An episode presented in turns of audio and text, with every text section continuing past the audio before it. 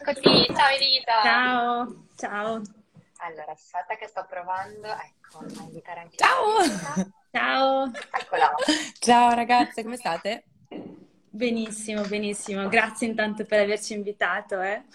È, è veramente un piacere, siamo molto contenti. È un po' che non facciamo delle chiacchiere online, ma quando ci sono dei temi così interessanti, insomma, ci abbiamo pensato subito. Grande. E allora, io direi di partire subito. Cosa dite?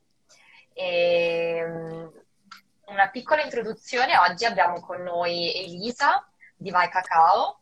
Ehm, Elisa che è di origini sarde, e correggimi se sbaglio quello che sto per dire, quindi ha, co- ha conosciuto Juan Ra al Salvador e, e da lì insomma nasce, nasce Vai Cacao giusto nel 2016. Eh, si tratta di una realtà che appunto produce, commercializza eh, cioccolato e, e, e lo fa insomma in modo sostenibile, in modo etico, è caratterizzata da una filiera corta e, e dalla, anche l'artigianalità del, del prodotto. Quindi noi siamo tutti grandi amanti di cioccolato e oggi, stasera, insomma, cercheremo con te di sfatare qualche mito, capire di più dell'industria, che è un'industria veramente gigantesca, parliamo di 2 miliardi, leggevamo qualche giorno fa, insomma, e i numeri sono sempre in crescita di anno in anno, però è anche vero che sta crescendo tanto un senso di responsabilità no, del consumo, anche appunto del consumatore finale. Gli italiani sono dei grandi appassionati, però insomma vogliono capire di più di, da dove viene effettivamente, quindi stasera insomma ci saranno tante domande anche per sfatare qualche mito che eh, che c'è intorno, intorno, al discorso del cioccolato. E io però partirei dalle basi, chiedendoti appunto qual è la differenza tra cioccolato e cacao e se si dice cioccolato o si dice cioccolata. Ottima domanda. E, in realtà è come parlare di farina e pasta. Il cacao, stiamo parlando della materia prima, per realizzare quello che poi sarà il prodotto che è il cioccolato, che è l'aggiunta del, cioè che è il cacao con l'aggiunta dello zucchero. Quindi questo è il regolamento europeo, è un po' il regolamento che comunque anche negli Stati Uniti, insomma è vigente in tutto il mondo. Per essere cioccolato deve esserci quindi una miscela di cacao e zucchero. Poi um, alcune aziende eh, aggiungono ulteriore burro di cacao alcune aggiungono aromi, eccetera, eccetera. Però per fare un cioccolato bastano solo due ingredienti. Quindi eh, la fava di cacao non è il cioccolato, non sono la stessa cosa. E di zucchero, qualsiasi tipologia di zucchero, raffinato, non raffinato, cioè ci sono dei, dei limiti o semplicemente le due combinate? Deve essere, insomma, eh, deve esserci almeno un 2%, 1% di zucchero per essere nominato cioccolato. Quindi per quello alcuni dicono 99%, tu dici ma perché questo 1%? Okay. E per non possono chiamarlo cioccolato, ma è una questione di normativa, ci sta, perché comunque se è cioccolato vuol dire che anche ha eh, avuto delle, una trasformazione, comunque ha comunque seguito un processo di produzione. Altrimenti stiamo parlando di pasta di cacao, massa di cacao o polvere di cacao, stiamo parlando tutti di prodotti diversi che sono derivati del cacao, della okay. fava del cacao. Ok, got it. Cominciamo a risposto, non ho risposto a quello della cioccolata. Cioccolata ehm, in realtà è per come diciamo in Italia, eh, cioccolata è quella che in, ti bevi e quindi viene mischiata poi con uh-huh con latte o con altri, con altri alimenti, con altri ingredienti per fare appunto quella che, che, che ci berremo. Ok, quindi oggi parleremo di cioccolato. Esatto, sì, che è il cioccolato, è proprio la barretta del cioccolato, esatto. Okay. Poi anche di cacao se volete, che siamo abbastanza, esatto. siamo abbastanza insomma, esperti ultimamente. Ma e quindi il cacao come, insomma, come ingrediente, perché poi ci sarà, stata, sarà stata la prima persona che ha detto bene, parto da questo e realizzo quella cosa poi incredibile che è il cioccolato, oppure parto da questo e inizio già a utilizzarlo in un qualche modo. Com'è che è stato scoperto, diciamo, il, il cacao? E poi com'è che si è cominciato a mh, renderlo un prodotto commercializzato a livello globale, ecco? Stiamo parlando di alcuni eh, anni fa, eh, quando, quando eh, vabbè, la colonia, insomma, gli spagnoli arrivarono in quelle che sono le coste messicane. sono arrivati in Messico e poi da lì eh, hanno pian piano preso tutto il Centro America. Eh, però quando arrivarono lì trovarono i popoli indigeni mesoamericani, i più noti, gli Aztechi, che erano ancora nel loro fior fiore no, dell'impero. Eh, infatti la decadenza dell'impero azteca in teoria è purtroppo relazionato o comunque collegato all'invasione degli spagnoli nel 1500. E gli, e gli Aztechi eh, appunto usavano il cacao, lo bevevano, era la loro bevanda energetica Ovviamente quando lo bevevano loro non è come lo conosciamo qua, la cioccolata che abbiamo stile europeo, quella, cioè quella cosa densa, dolcissima, piena di zucchero, addensanti, eccetera, eccetera. No, no. Quella è una cosa che abbiamo inventato in Europa e adesso con l'industrializzazione del cioccolato un abbiamo un po' perso il focus su quella che era per mm. loro la bevanda ancestrale, quella che proprio era loro, il loro caffè, era quella bevanda che avevano a disposizione e che mischiavano con mais, che anche per loro il mais era molto importante, era parte della, della loro alimentazione, la mischiavano, mischiavano quindi cacao e mais a base di acqua e, e, usavano vaniglia o comunque le erbe e spezie che avevano a disposizione. Quindi quando gli spagnoli arrivavano lì, arrivarono lì e hanno detto, oddio, ma che cos'è questo che vi state bevendo? E loro, eh, guardano questa bevanda di cacao è proprio stata un po' così la relazione con Moctezuma quando incontra Hernán Cortés, che era l'invasore mh, mm, spagnolo. E, mh, e, lui disse, ma fammelo provare. E all'inizio non gli piacque molto perché era amara. Loro eh. tant'è che la chiamavano eh. cioccolattel, che cioccolattel vuol dire bevanda amara di cacao. E, e, quindi non conoscevano lo zucchero, conoscevano il miele, però non lo zucchero. Poi quello è stato introdotto dopo, appunto, quando arrivarono già le prime fave di cacao in Spagna e, e si iniziò quello che fu poi il processo di industrializzazione del cioccolato e di creazione del cioccolato. Interessantissimo. Quindi possiamo, sì. interessantissimo e possiamo anche sfatare questo mito del, del cioccolato made in Italy. Perché dov'è che in realtà anche oggi viene, cioè, la materia prima non verrà mai dall'Italia, io penso, quindi da dov'è che, dov'è che si produce maggiormente oggi e, e, quindi insomma sì, cerchiamo di sfatare il mito del made in Italy, del cioccolato made in Italy. Ah, c'è questa credenza. Sì, sì, il Made in Italy ci appropriamo un po' di tutto. Anche il caffè italiano, no? Abbiamo sì, questo, questo, spirito d'appropriazione, no? Caffè italiano, dici, ma boh, vabbè. Sì, magari tu puoi dire me- il tuo metodo italiano di estrazione, quello siamo d'accordo, no? La moca. Quindi, eh, però eh, ci sbagliamo quando diciamo che il, il, il caffè italiano, no? Il caffè ovviamente è una pianta africana che poi è stata portata in Latino America e adesso insomma è tutto un altro mondo. Stessa cosa il cacao, il cacao è una pianta dell'America Latina. Ci sono uh, archeologi o comunque eh, persone studiosi che continuano a pensare che sia originaria dell'Ecuador, del bacino amazzonico, che poi sia stato trasportato, sia stato poi portato, coltivato soprattutto in Mesoamerica, dove comunque l'hanno adottato i Maya e a tutte le popolazioni mesoamericane. Però sì, eh, il cacao tecnicamente è stato coltivato, è stato, um, um, diciamo, um, onorato come una, come, come una, pianta sacra in Mesoamerica, parte dell'America centrale, non, non tutta l'America centrale, non include Panama per esempio, però eh, quindi è da lì diciamo che inizia la storia del cacao.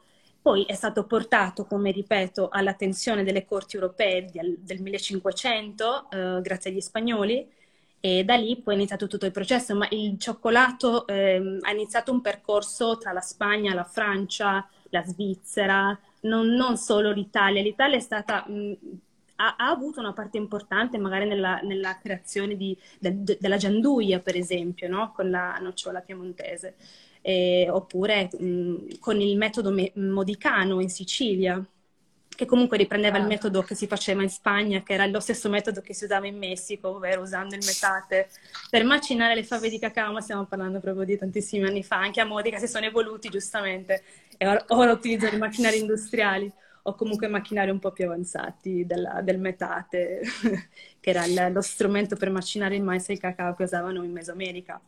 Però sì, eh, Made in Italy, nì. sicuramente ci sono aziende italiane, per esempio, della, che sono importanti per la gianduia, allora sì, possiamo dire che è un prodotto comunque, la gianduia è qualcosa che appartiene alla cultura italiana, quello sì, ma il cacao e sì. il cioccolato direi di no. Non è giusto. Distinguere, esatto, cioè distinguere poi quella che è comunicazione del prodotto e quello che in realtà è poi la, la, il luogo di derivazione, di provenienza del, della materia prima. Ma esatto. a livello di consumo però gli italiani ci danno, oppure no? Quanto, quanto cioccolato consumiamo nel mondo quanto, quanto cioccolato si consuma? Eh, ne... guarda, io stavo controllando i dati, non, non sono esattamente aggiornati al 2022, non, è normale, abbiamo i dati del 2020, abbiamo i dati del 2020, ho fatto un po' fatica, devo dire, a trovare dei dati un po', anche perché un conto è il consumo di cacao, un conto è il consumo del semilavorato, un conto è il consumo del cioccolato, che io ho cercato di capire e i dati non sono chiarissimi, te lo dico già, ve lo mm. dico già. Comunque, in teoria gli italiani... Eh, non sono i maggiori consumatori di cioccolato in Europa eh, né nel mondo, però sono dei consumatori, più o meno 4 kg a testa pro capite, quindi ne consumiamo Buono, parecchio. All'anno? Però la Germania è intorno agli 11 kg pro capite, quindi sì, anche la Svizzera è abbastanza, insomma, eh. consuma parecchio, ma ne produce anche tanto, mm. trasforma, eh. diciamo.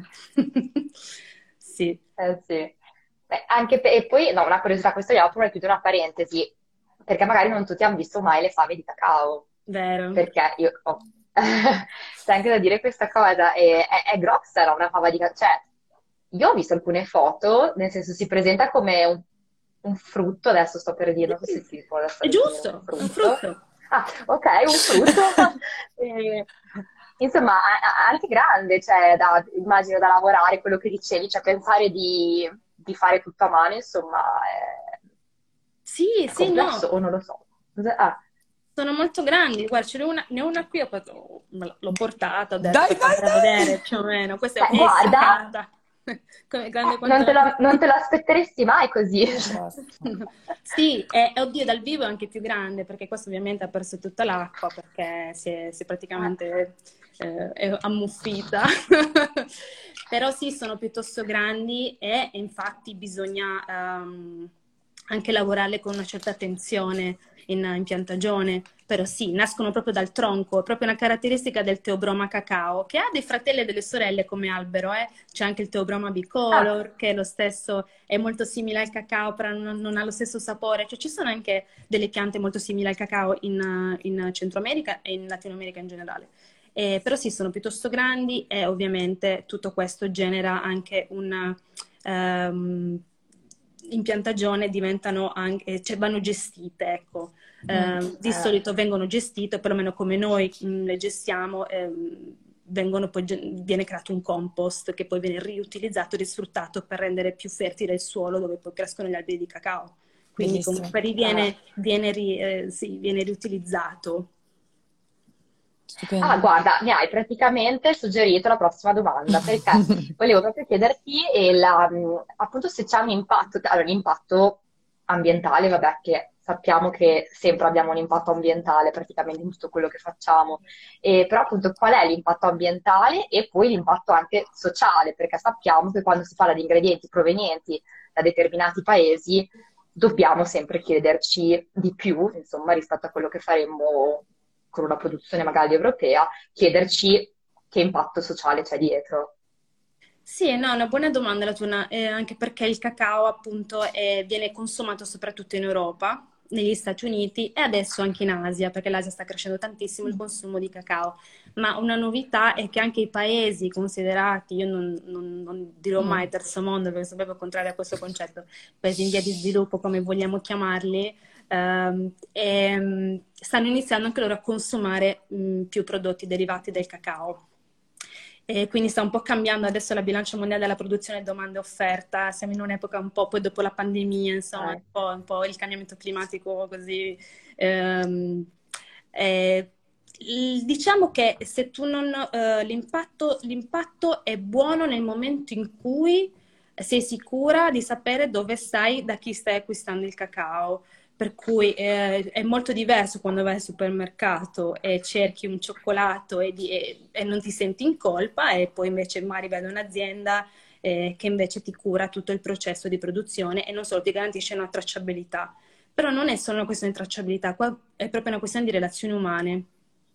Qua stiamo cercando proprio di, eh, di, come si dice in inglese, bridge the gap, tipo eh, ridurre il divario, ma non solo eh, il divario economico, no, dei margini di profitto, che soprattutto vengono di solito distribuiti nel nostro continente, che purtroppo bisogna dirlo così, e rimane molto poco di solito a, a chi produce la materia prima, agricola, che comunque certo, è, una realtà, certo. è una realtà molto comune anche in Italia sul pomodoro, per esempio, voglio dire. Non stiamo... Stavo pensando la stessa cosa. I prodotti agricoli sono quelli che paghi meno di solito e sono poi eh, tutti quelli che vengono dopo a prendersi i margini di profitto, giusto? Ecco, il, noi stiamo cercando di, di, di, fare invece le cose un po' più, uh, di, di, stravolgere questo modello che a noi non ci appartiene, non ci, proprio, non, non, non ci identifichiamo in questo modello. E progetti come il nostro fanno in modo che appunto i, i, le, il paese di origine, i consumatori si avvicinino di più eh, e quindi eh, ha un impatto molto migliore perché non solo paghi il cacao a un prezzo molto migliore, ma molto migliore anche quello che posso dare, adesso sto già entrando in un'altra domanda, lo so, dopo approfondiamo. E, ehm, però non so, gli dà l'opportunità anche di, eh, di in inglese, empower themselves, tipo mm-hmm. di, di sentirsi più degni, di sentirsi certo. alla pari, ecco, di avere quella relazione, sì, io produco cacao, però lo voglio fare bene, lo voglio fare uh, con delle conoscenze, voglio formarmi, voglio fare una piantagione che sia sostenibile, quindi voglio gestirlo al meglio. Perché? Perché il cacao è suscettibile a malattie del suolo, uh, se tu non tagli bene le cabosse, le cabosse si possono ammalare, poi ammalano, si ammalano gli alberi, perdi il raccolto, se le risorse idriche non vengono gestite in modo intelligente, diventa veramente un problema dal punto di vista delle risorse idriche perché consumerebbe molta acqua. Quindi, eh, perché bisogna, nel senso, bisogna un attimo gestire bene le piantagioni per fare in modo che siano una risorsa, per, per esempio, per uh, lottare contro il, cambio, cam- il cambiamento climatico e non un problema e, e, c'è tantissimo, tantissimo da fare, voglio dire. Quindi sì, ah. eh, se tu lavori bene dal punto di vista del prezzo, delle relazioni, eccetera, eccetera, ovviamente quello è un cacao che ha un ottimo impatto sociale ed ambientale. Se poi li trattiamo sempre come, eh sì, diamogli il, il prezzo stabilito, quello lì, quello che costa poco, le, un centesimo al giorno, voglio dire non è sostenibile, eh. ma non lo è più, siamo nel 2022, basta, insomma, basta. Diciamo che una cosa molto dolce perde tutta la dolcezza in quel momento, perché chiaramente quando, quando, acquistiamo qualcosa decidiamo anche di supportare determinate realtà che lavorano bene oppure molto molto male e quando si dice molto molto male c'è anche insomma in gioco la vita delle persone, quindi eh, dobbiamo sempre pensarci. Però a tal proposito mi viene da dire, ma parlaci di Vai Cacao. Ma perché mm. nasce? Ma come nasce? Sì, Vai Cacao, come nasce? Nasce nel Salvador, appunto, dove vive, ho vissuto per cinque anni, dove ho conosciuto Juan Rafael, che è mio marito, e quindi io sono mh, mm, proprio legatissima al Salvador in tutti i sensi, non solo proprio ci vivo anche dei frutti della natura del Salvador, ma non solo, proprio uh, ho una famiglia lì che mi aspetta ogni volta che vado, ogni volta che torno, quindi mi sento proprio a casa. E Bel Cacao è nato proprio perché quando uh, conobbi Juan Raffaele, lui mi portò la, nella sua piantagione di cacao, che è quella di Finca Cuyancua, di cui abbiamo anche il cioccolato Cuyancua, e um, loro sono alla quinta generazione eh, in questa piantagione produzione, quindi lo coltivano da tanto tempo. Il cacao lì c'è sempre stato, semplicemente da 10 anni a questa parte, 15 anni a questa parte, hanno iniziato proprio a voler um, eh, coltivarlo in maniera più, uh, diciamo, più eh, proprio volta all'esportazione delle fave di cacao. Quando io li conobbi, oltretutto quando arrivai, dicevo, mamma mia, ma che un posto bellissimo,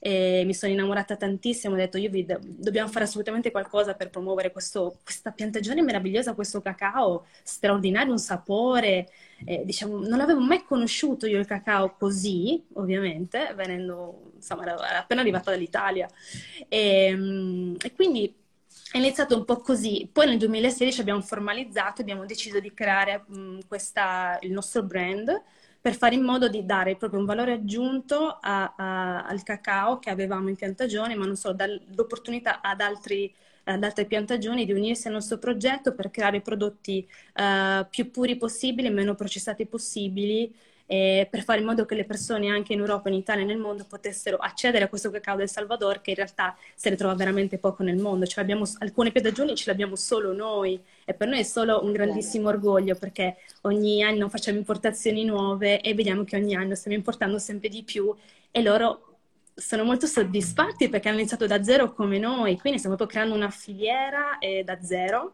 perché abbiamo creato, creato, tutto da zero, ma senza la collaborazione de, delle persone in, in, nelle piantagioni non, non, avremmo mai potuto, però l'idea era proprio dare quel valore aggiunto e, e, e ovviamente stare fuori dagli schemi del commodity e delle multinazionali. Questo è stupendo, poi continui, quando ogni volta che parli di collaborazione, cioè, insomma, viene un po' in mente anche quella che è la nostra filosofia di creare rete, perché ognuno può avere da solo una bellissima idea, noi lo diciamo sempre, ma se non decidiamo, noi che abbiamo più o meno gli stessi valori, le stesse fondamenta, gli stessi obiettivi, la, non, decidiamo di non lavorare insieme, non si va molto lontano, quindi è fondamentale creare rete e quella filiera insomma, che state costruendo voi è veramente fantastica. E quello che sempre insomma, sosteniamo anche noi al 100% è che si parla tanto di sostenibilità, ma non c'è ecosostenibilità senza poi l'aspetto etico no? della produzione, perché eh, non può esistere un prodotto ecosostenibile però dove non c'è assolutamente trasparenza a livello di filiera. E per questo mi ricollego un po' a quello che stavi dicendo prima tu, cioè mh, c'è una differenza tra quello che viene considerato cioccolato etico e il commercio ecosolidale, quindi cioccolato ecosolidale. Eh, cioccolato ecosolidale sì, è un mondo. Io sto ancora cercando di, di codificarlo. Eh, parlo da ex cooperante perché io lavoravo alle Nazioni Unite, appunto per quello ero nel Salvador, quindi comunque è una formazione, sono laureata in scienze politiche, una formazione proprio eh, su, quelli, su, su quelli che sono i temi della cooperazione internazionale. Io capisco ehm, Fair Trade quando, quando, è iniziato negli anni 90, no? perché appunto c'era un problema di tracciabilità in origine, non si sapeva nulla dei prodotti che arrivavano da, dall'estero e, e poi è nato Fair Trade proprio per cercare un attimo di Oh, ragazzi, un momento, cosa stiamo facendo? Uh, cerchiamo di dare un compenso migliore a chi produce i prodotti agricoli. E, però secondo me Fair Trade è rimasto fermo un po' agli anni 90, non si è più innovato più di tanto. Qua siamo nel 2022 e ho avuto modo anche di conoscere delle realtà che sono Fair Trade certificate, però in ogni caso loro non sentono maggiori, ehm, non hanno esattamente migliorato la loro vita da quando, stato, mh, da quando sono entrati nella certificazione. Però vabbè, io qua non vorrei entrare nemmeno in un, in un dibattito su fair trade, però penso che eh, sia il momento anche di innovarsi. Noi per esempio, eh, fair trade si basa sul prezzo, su un prezzo fisso, Um, e invece noi i prezzi comunque a parte li, li, li, li, stabiliamo insieme a chi produce. Concordate. Assolutamente. E noi non ci siamo mai messi a fare storie sul prezzo, proprio quello che non vogliamo. Noi anzi al contrario, ogni anno vorremmo comprare sempre a un prezzo maggiore, sempre a un prezzo maggiore, però dobbiamo farlo anche a poco a poco perché comunque dobbiamo anche fare, creare un po' di coscienza qui in Italia o comunque in Europa. E, però solo noi siamo tipo 4-5 volte di più il prezzo fair trade, è come dire siete un po' rimasti indietro, alzate un attimo di nuovo i vostri parametri perché non sono più gli anni 90 o mm. comunque non sono più i primi del 2000, c'è l'inflazione, c'è, il, c'è il, costo delle, il, costo energetico, ci sono le guerre che stanno influenzando i prezzi, anche lì in qualche modo li sta impattando, quindi non possiamo lasciare i prezzi fermi perché Fair Trade, non so se lo sapete, ha un prezzo fisso che, che, era un modo per proteggere le fluttuazioni di quando c'era troppa produzione di cacao nel mondo e allora i prezzi si abbassavano, allora lo potevano vendere a pochissimo, invece Pertrade ha detto no, ti proteggiamo, noi te lo paghiamo sempre a quel prezzo. Però, Però sì, dopo eh, 30 adesso... anni dopo 30 anni forse ci sono degli accorgimenti che si possono assolutamente rivedere. Sì, e poi in ogni mm. caso il cioccolato comunque ehm, al supermercato è comunque sempre un cioccolato industriale che è molto diverso da un cioccolato artigianale come quello che facciamo noi, quindi comunque sono due prodotti molto diversi, sono proprio due storie diverse, relazioni diverse con le piantagioni, relazioni diverse proprio con la lavorazione del cioccolato. Noi per esempio usiamo la macina pietra, non usiamo eh, i macchinari industriali giganti no, per fare il cioccolato, non facciamo il concaggio. Eh, decidiamo fare, eh, per esempio la torrefazione non è mai la stessa, di solito sono sempre più corte, sono poco aggressive le nostre torrefazioni, perché proprio ci piace preservare eh, al massimo gli aromi del cacao più possibile, non, non, ci piace distruggerli, ci piace mantenerli, anche se c'è quell'acidità floreale, a noi ci piace mantenerla, perché è proprio una caratteristica del bean to bar ed è una cosa che vogliamo proprio, ci teniamo proprio a, far sentire nella, nel, nel, palato delle persone che provano i nostri cioccolati. Quindi, bean to bar è fantastico, vorrei, vorrei dargli un morsicotto adesso. Sì, un bean to bar è proprio è un'esperienza perché te ne basta poco e per una grande soddisfazione. È come un buon vino, un vino, un vino fatto proprio ad hoc, è un cioccolato fatto ad hoc, un cioccolato industriale, eh, purtroppo perde tante cose che, che invece a livello artigianale riusciamo a preservare. Mi, mi, mi incanti con le tue... No, eh, però guarda, mi dai sempre il là per le domande. E, ehm, quindi, infatti, voi avete tanto, cioè, avete alcune tipologie di, di cacao e quindi poi di cioccolato. E poi volevo anche, così te le metto insieme, che mi parlassi di questa produzione artigianale un po' meglio. Quindi certo. come, come avviene? Avviene in Sardegna, giusto? Ad Olbia, sì. E, e, sì, noi ci occupiamo, come spiegavo, eh, forse lo, lo, riformulo così è più chiaro. Ehm, noi abbiamo una società stabilita nel Salvador che l'abbiamo stabilita sempre io qua, siamo sempre io e lui e lui, facciamo tutto. Cioè. e l'abbiamo creata per fare in modo di acquistare il cacao a livello locale per poi avere i permessi, perché nel Salvador non è così semplice esportare, ci vogliono molti permessi, molte firme e, ehm, e quindi per diventare esportatore. E, ehm, quindi quella società, la nostra, esporta dal Salvador, compra dalle piantagioni a parte la nostra, compriamo da Finca Cuyancua e da altre 3-4 piantagioni nel Salvador. Le mettiamo in un container e le portiamo, facciamo, uh, le portiamo qua in Sardegna ad Olbia, quindi viaggia via mare e apriamo il container e arrivano i sacchi di cacao che da ogni piantagione non li mischiamo mai, per quello appunto eh, garantiamo proprio la, la, singola piantagione nei nostri cioccolati, eh, non facciamo mai blend. E, ehm, quindi una volta che arrivano, eh, noi eh, ovviamente ogni sacco è un mondo, un mondo a sé, ogni sacco è una fermentazione diversa, è stato essiccato eh, in maniera diversa, insomma c'è un processo di agricolo che Madre Natura anche fa, fa, il suo, fa, il suo, lavoro, però quando lo riceviamo, lo apriamo, lo selezioniamo a mano e questo le fave di cacao. Ah, e, sì, che sono dentro, che sono i semi della cabossa, questo è il frutto, Fantastico. questi sono i semi, giusto? Sono dei semi alla fine. sono dei semi ricchi di proprietà e con, tan- con, una buona percentuale di materia grassa che è il burro di cacao. Quindi il burro di cacao qua dentro. Li riceviamo, facciamo una um, selezione a mano per controllare che non ci siano, sai, per togliere comunque qualsiasi imperfezione, comunque sempre un prodotto agricolo, ci sono delle foglie, ci sono sì, dei nari, dei grani che non sono conformi, qualcuno che si è ammuffito nel viaggio, insomma succede, è parte della, della, del show. e poi procediamo alla torrefazione che non è mai la stessa, cioè noi siamo sempre lì a fare torrefazioni diverse, a giocare un po' con le graduazioni perché eh, dipende eh, anche proprio dalla raccolta no? di quell'anno uh, o, di, quel momento eh, e quindi anche dalla grandezza delle fave di cacao, se sono più grandi, più piccole. E quindi siamo sempre lì a giocare con la torrefazione che è molto molto importante in questo step del bean to bar, è proprio forse la parte più importante. Dopodiché passiamo alla, eh, passiamo alla crack winnow, si dice in inglese, in italiano non esiste proprio un termine, ma viene praticamente rimossa la buccia, perché eh, le fave di cacao sono, sono, uh, hanno, hanno, una buccia, questa è la buccia, se io l'aprissi, ecco lì, quella sarebbe la fave, la fava di cacao, quindi è, un, è un, uh, un lavoro che dobbiamo fare con un macchinario che ci aiuta a rimuoverla. Una volta rimossa la buccia, e ehm, ricontrolliamo le fabbriche, i cacao nibs in quel caso per vedere che tutto sia ok, perché, quanto, perché, per noi proprio eliminiamo qualsiasi residuo di buccia, perché la buccia nel cioccolato eh, non è, mh, potrebbe insomma um, creare quel sapore troppo amaro, quindi amaro, eh, di rimuoverla il più possibile. E dopodiché la passiamo alla macina, che è il mulino a pietra, che tipo, non so se avete presente quella con le ruote che gira, tipo quella della farina, non so se assomiglia molto. Sì. Sì. E quella quindi gira, gira fin- e, e, la frizione delle ruote che sono di granito e genera questa pasta di cacao Quindi diventa, sì, raggiunge una temperatura di, dai 35 ai 45 gradi più o meno, la frizione, e crea questo, questa pasta che poi dopo un po' diventa liquida. Diventa liquida e mm, una volta che ha finito di raffinare, che raggiunge una granulometria che per noi va bene, aggiungiamo lo zucchero. Poi noi abbiamo aggiunto tutti i tipi di zucchero, usiamo dat- i datteri, la pannella, usiamo il muscovado, insomma, ci sono il, la, barbabietola, insomma, ne usiamo in tutti i tipi.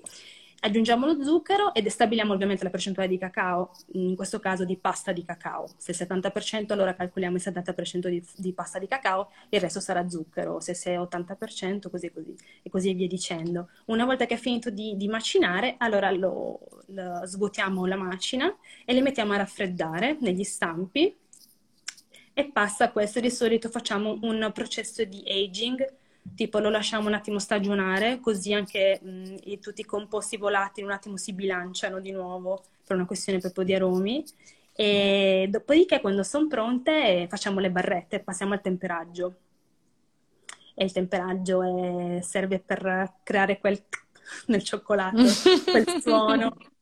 Eh, oppure per renderlo lucido, perché se no, se non fai il temperaggio nel cioccolato si sgretolerebbe, soprattutto d'estate, okay. il cioccolato, e non farebbe quel suono. E terzo, si vedrebbero queste macchie biancastre, che di solito eh, succede quando d'estate trovi il cioccolato in una stanza dove si è sciolto, poi l'hai rimesso in frigo e è diventato bianco. Beh, Quello esatto. burro di cacao.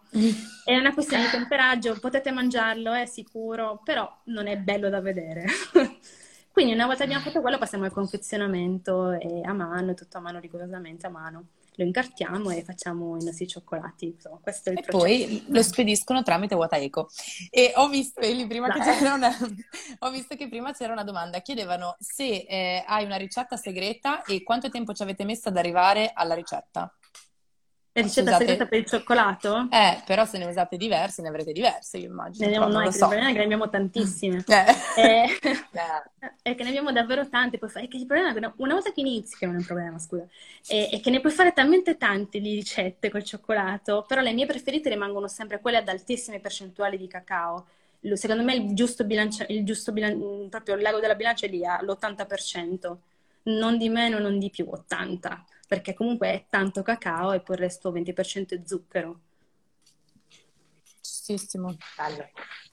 Io sono d'accordo. Però non è il nostro caso, eh. Perché noi siamo solo due ingredienti, poi c'è chi nel bintubale eh. aggiunge il burro di cacao, allora lì dobbiamo sommare pasta di cacao più burro di cacao più zucchero. No, che pizzino. No, e anche questa caratteristica dei due ingredienti è eh, che sia, insomma, una cosa che va anche incontro poi al consumatore, che tra le altre, insomma, mille cose che fate, però davvero, cioè, voltare, leggere ingredienti due, oh, senza dover vedere ingredienti strani, non strani. E sai che, oh. e, e ti devo dire, ma sai che la gente rimane, ma come, sono due ingredienti? E diciamo, beh sì, per fare il cioccolato bastano due ingredienti, onestamente. Però la gente non è abituata perché se vediamo i marchi, beh, andate dopo al supermercato, leggete un'etichetta di un 99% e dici ma perché ne ha sette di ingredienti? Mm-hmm. Io dico, ma rimango perplessa, no, ma perché? Perché? no, io lo so perché, Verissimo. però... Eh, però stendiamo però... un velo pietoso. Stendiamo pure un velo pietoso, ecco. però ci sta, è, il cioccolato industriale è un compromesso, devi fare un compromesso, però ovviamente devi mettere in gioco quelli che sono i tuoi valori. Ah, preferisco un cioccolato fatto eh. così o un cioccolato fatto così. Alla fine sta alle persone scegliere um, come alimentarsi. No, come sempre, sì.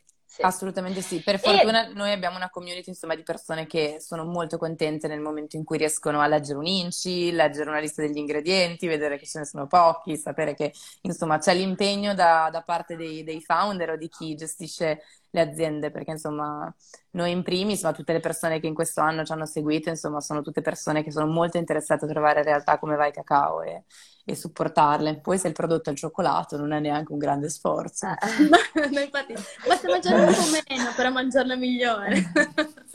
Eh, brava. Esatto. E, ehm, Beh, infatti parlando di community eh, abbiamo raccolto qualche domanda, direi che siamo in tempo per farle, se, se siete d'accordo. Sì, dai. Io. E, ehm, allora, è vegano? Ci chiedono il, sì. il cioccolato. Allora, tutti i nostri cioccolati ovviamente sono vegan friendly, uh, però anche lì vorrei fare una precisazione. È una buona domanda perché non ragionano le persone vegane a chiedere perché in teoria il cacao ovviamente è vegano perché è una pianta, è un frutto, un seme, e però alcune, alcune aziende potrebbero sfruttare nei meccanismi, insomma, potrebbero essere passati da un cioccolato al latte, poi un cioccolato fondente e aver contaminato l'altro cioccolato, magari nella, semplice nella temperatrice, solo nel momento del, del temperaggio, quindi una domanda comunque che che in effetti hanno fatto bene a fare. Noi, per esempio, non usiamo mai eh, derivati del latte, per cui i nostri sono veganissimi. Ottimo. Eh, certo. E anche eh, gluten free, senza glutine. Stessa cosa, stesso discorso, il cacao ovviamente non contiene glutine, eh, però no, nel nostro stabilimento noi non, non adoperiamo nessun, nessun, alimento che abbia del glutine, per cui non c'è, non c'è proprio problema di contaminazione lo stesso. È una buona domanda farla. Di solito il cioccolato non dovrebbe essere eh, contaminato da glutine, però ci sono aziende che magari hanno fatto una lavorazione prima con del glutine non in, e, e, non garantiscono eh, zero, insomma, non garantiscono che non ci siano tracce di glutine. Quindi è un'ottima domanda, però tranquilli che il cioccolato in generale non dovrebbe avere glutine. Poi ci hanno chiesto se spedite anche in estate perché il cioccolato non si scioglie. Sì, noi spediamo in estate. il cioccolato ovviamente arriverà non durissimo, però arriva perché noi ci arriva in condizioni decenti, perché eh, innanzitutto in, in, Italia nel giro di due o tre giorni arriva, che comunque anche se siamo in Sardegna... Confermiamo. Sì, nel giro di due o tre giorni arriva. E poi ovviamente lo, lo imballiamo in maniera che arrivi appunto sano e salvo. Ovviamente io consiglio sempre quando arriva il cioccolato non metterlo in frigo per evitare lo shock termico e quindi potrebbe conden- ah. creare della condensa e poi proprio rovina proprio tutto quello che poteva salvare. quindi me- meglio metterlo in un posto, in un luogo fresco ed asciutto, tipo una stanza con aria condizionata, una stanza comunque fresca della casa. L'importante è non questo metterlo... È bel, eh, questo è un bel consiglio, eh, perché io banalmente la prima cosa che ho pensato, vabbè, al massimo metti subito in frigo. Eh, perfetto. No, ma lo fanno tutti. Perfetto.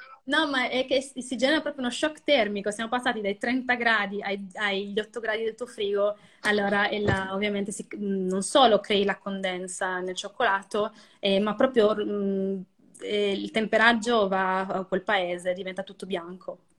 No, infatti è molto interessante anche questo. Però se lo lasci i nostri, perlomeno, se hanno solo due ingredienti macinati a pietra, credimi, è molto più resistente il nostro di alcuni, per esempio il cioccolato al latte o, o, o, il cioccolato bianco, ovviamente sono molto meno resistenti perché c'è più materia grassa, c'è più, mm-hmm. ci sono più grassi, ok? Ma quando stiamo parlando di cioccolati dal 70% in su, eh, fatti con due ingredienti, ehm, resistono molto, molto di più alle temperature. Ottimo, good to know. Sì. Poi Kate e, c'era... Guarda, l'ultima domanda, sì. Cioè, ci chiedevano se eh, sono, allora, quindi come mercato, come commercializzazione, siete in Italia, mh, mm, spedite in tutta Italia, eh, lavorate anche all'estero, ehm, insomma. Sì, sì, sì, non spediamo in tutta Italia. Sì, noi soprattutto ah. siamo nati come realtà online eh, in realtà, quindi siamo, devo dire che una buona fetta di, del nostro mercato è all'estero. Sì, anche ah. perché sì, mh, però sì, in Italia assolutamente sì, 50-50, una, cosa, una percentuale tipo di questo genere. Però sì, in Italia speriamo senza problemi, ma anche all'estero. Poi all'estero, in Europa ormai eh, il bello della comunità europea è proprio che anche in Europa mh, una spedizione arriva nel giro di 3-4 giorni, voglio dire, non è che mh, ci impieghi più di tanto. Vabbè, us- ovviamente usiamo i corrieri eh, espressi tipo DHL, SDA, che sono piuttosto certo. DS. Non è, Assolutamente sì ci affidiamo a loro, altrimenti sì, due, due, settimane alle poste, no. eh, né voi in bicicletta, mi sembra che già facciate molte esatto. cose. esatto. Quindi ragazzi tranquilli, potete trovare Vai Cacao, potete riceverlo da, esatto. insomma, anche da, dall'estero. E io, da... guarda Elisa, è stata una chiacchierata bellissima. Grazie, grazie e... mille. Dai tolto un sacco di dubbi che avevo e che non sapevo di avere in realtà anche. Quindi proprio... Nella chiacchierata ci hai creato dubbi e tolto dubbi. esatto. Ed approfondire ce n'è davvero tantissimo perché io tipo potrei inondarvi di, di nozioni, informazioni perché c'è davvero tanto da sapere e, e, e ci sta anche un attimo parlare di questo tipo di attività come la nostra, perché non è che ce ne siano tante né in Italia né in Europa Eh, in generale. bravo. E quelle che ci sono, alcune sono, non, insomma, non, non conoscono in maniera approfondita la parte delle piantagioni. Adesso io ho parlato oggi, ma c'è qua Raffaele che ovviamente è quello che parla eh, della parte agricola, di solito non sono io, però ha detto, vabbè, parla tu che mh, parli meglio italiano, che comunque ancora non si sente molto a suo agio parlando in italiano. Beh, allora Però noi rilanciamo, in futuro facciamo un'altra diretta, Brava. però degustazione Esatto. cioccolato con anche Mhm. lui, che così potrà praticare un po' di italiano e noi potremmo insomma assaggiare il vostro cioccolato e gui- con una gu- degustazione insomma guidata. Sarebbe bellissimo, anzi, sarebbe proprio fantastico. Agendiamo. Ma che idee, ma che idee. Dai, dai, dai. Oh, bene, Pre- siete prenotati per quest'autunno. Esatto. No, no, ottimo, una bella idea alla fine. Sì, sì. Possiamo anche coinvolgere più persone Dai. se vogliono avere il tasting pack Per- Esatto. e glielo mandiamo assolutamente. Poi Bellissima. insieme. Bellissima. È già gasatissima. Over, mi piace. Ottimo. No, poi ricordo a tutti che insomma adesso ehm, la- questa diretta verrà mh, salvata e la riposteremo anche scritta sul eh, nostro blog, quindi si potrà andare a rivedere tutto. E, ah, e poi insomma abbiamo già detto che ci sarà un nuovo appuntamento, quindi Alla prossima, al Alla prossimo prossima. appuntamento. al prossimo appuntamento. Eli, grazie mille ancora. No, grazie mille a voi per l'ospitalità e insomma ci vediamo presto. Sì, Ciao. grazie. Saluti dalla Sardegna. Ciao. ciao. Ciao da Genova. ciao, ciao, ciao. Grazie.